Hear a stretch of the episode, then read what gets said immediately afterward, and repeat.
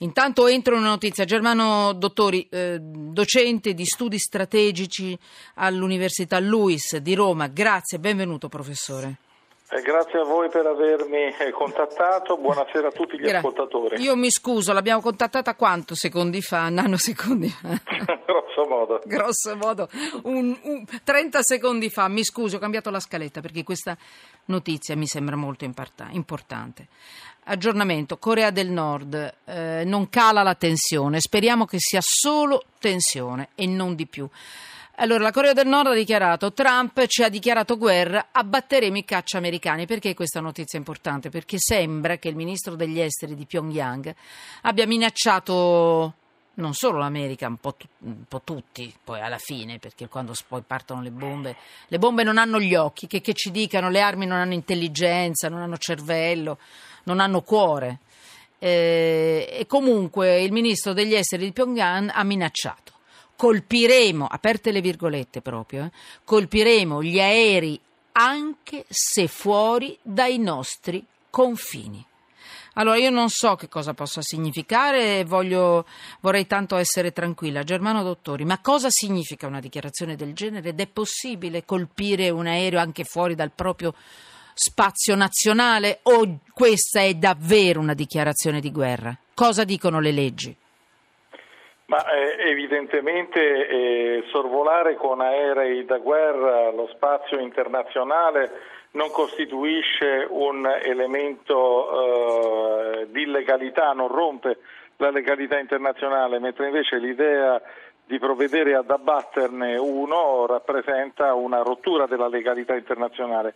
Io penso comunque che fin tanto che si rimane alle parole dobbiamo cogliere il messaggio che verosimilmente la Corea del Nord intende dare con queste dichiarazioni molto, molto roboanti e molto a effetto.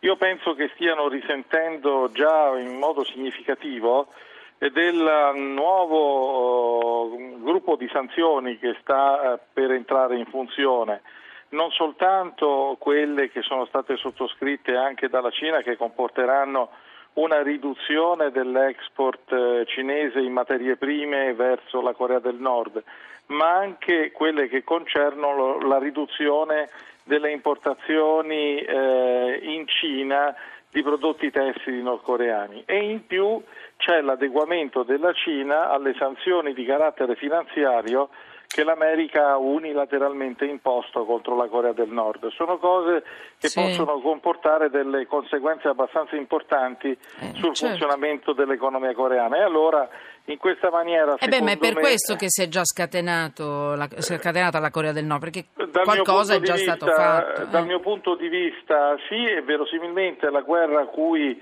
il eh, ministro nordcoreano uh, fa riferimento è quella economica che viene in questo momento eh. Eh, accentuata nei confronti della Corea del Nord, non la guerra quindi fatta di bombardamenti, lanci di Però, missili. Però, professor Dottori, qui pa- loro parlano proprio di missili, è questo che io mi domando e mi spiace, la mando a, a schiaffo, come si, si usa dire no? nel, nostro, nel, nostro, gergo, un po' giornalistico, un po' così, ce la mando un po' allo sbaraglio.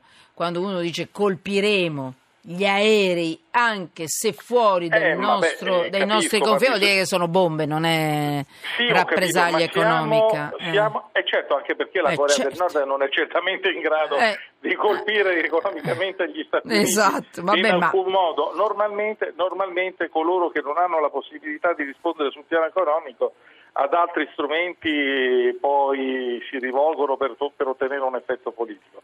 Comunque, Questo anche siccome, perché l'America siccome... ha cominciato a muovere i propri aerei. Beh, eh? ma, d'altra par- eh, eh. Sì, vabbè, ma, d'altra parte questo sta anche nella logica delle cose, certo. dall'altra parte c'è un interlocutore politico che minaccia di attaccare fisicamente delle parti di territorio del mondo dove stanno soldati certo. americani e minaccia di voler condurre un test atmosferico eh, sì. che contempla un'esplosione nucleare, cioè di una bomba all'idrogeno. Cioè, qui stiamo veramente eh, andando un po', un po', oltre. Io continuo a ritenere tutto sommato che siamo Bene. ancora a pericolose schermaglie diplomatiche. Bene. Sottolineo pericolose. Sì ma eh, ritengo che ancora nessuna delle due parti abbia l'intenzione ma... di, far riferi- di utilizzare forza, anche perché la Corea del Nord pagherebbe un conto salatissimo. Ecco, allora professor Dottori, lei che è docente di studi strategici all'Università Luis di Roma, spero di non risentirla nei prossimi giorni, perché vuol dire che tutto si, si è calmato.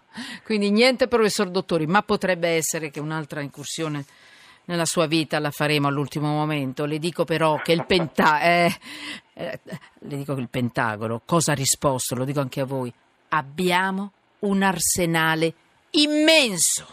Quindi eh, è carina la rispostina. D'altra, parte, d'altra eh. parte, è un paese che investe la bellezza di 650 ecco. miliardi di dollari anno, quindi certo. delle capacità militari ce l'ha e purtroppo eh, non basta Vabbè. far sapere di averle certe volte perché c'è chi scommette sulla determinazione a usarle ed è un grosso rischio. Grazie.